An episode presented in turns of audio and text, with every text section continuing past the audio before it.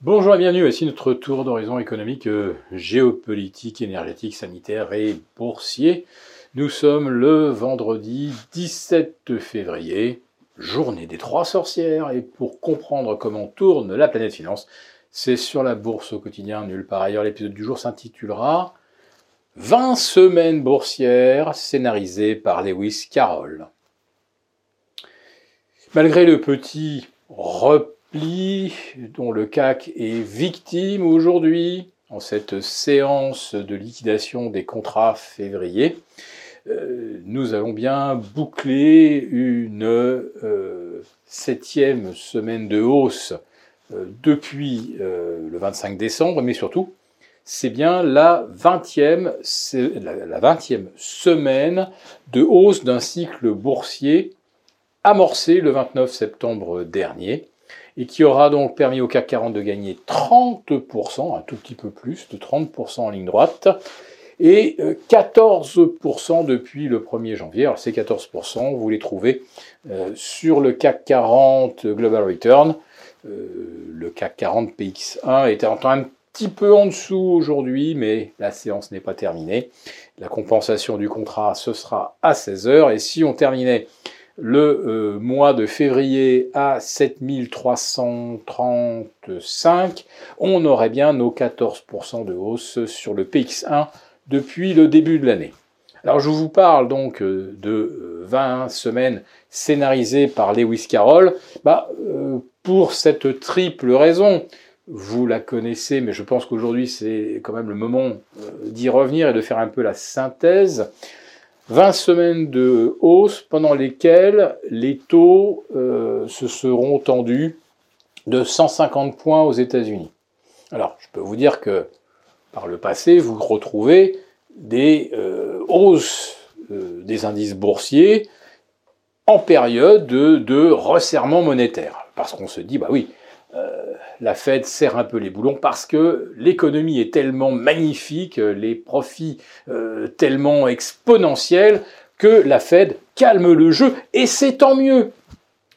Alors j'ai regardé euh, quand la Fed avait relevé de 150 ou 200 points de taux, quel était le comportement du marché au cours des 3 ou, ou 6 mois où une telle hausse avait été orchestrée, et j'ai trouvé des gains allant jusqu'à 12%. 12% quand les taux sont relevés de 150 à, 200 points de base. Là, on n'est pas à 12%, on est à 25, on est même à 30 pour le Dow Jones, on est à 30 pour le CAC 40.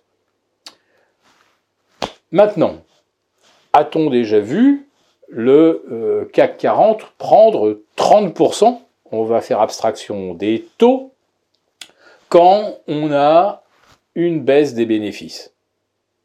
Alors là, c'est très facile, c'est jamais. Ce n'est jamais arrivé. Alors, je sais bien, vous allez me dire, mais, mais comment ça, la baisse des bénéfices On n'arrête pas de nous dire que c'était bien meilleur que prévu au quatrième trimestre 2022, c'était meilleur, meilleur, meilleur, meilleur, meilleur, on entend que ça. Euh, ouais, euh, non, c'est plutôt moins pire que prévu. En fait, aux États-Unis, les profits à la fin du quatrième trimestre 2022 ont perdu, ont reculé de 29% par rapport au dernier trimestre 2021. Autrement dit, comment peut-on avoir amélioré un record absolu sur le CAC avec des bénéfices en repli? Mais bien entendu, le narratif c'est Ah, c'était meilleur que prévu. Donc vous avez déjà aucune hausse de plus de 12% quand la, Fed, monte ses taux sur 6 mois.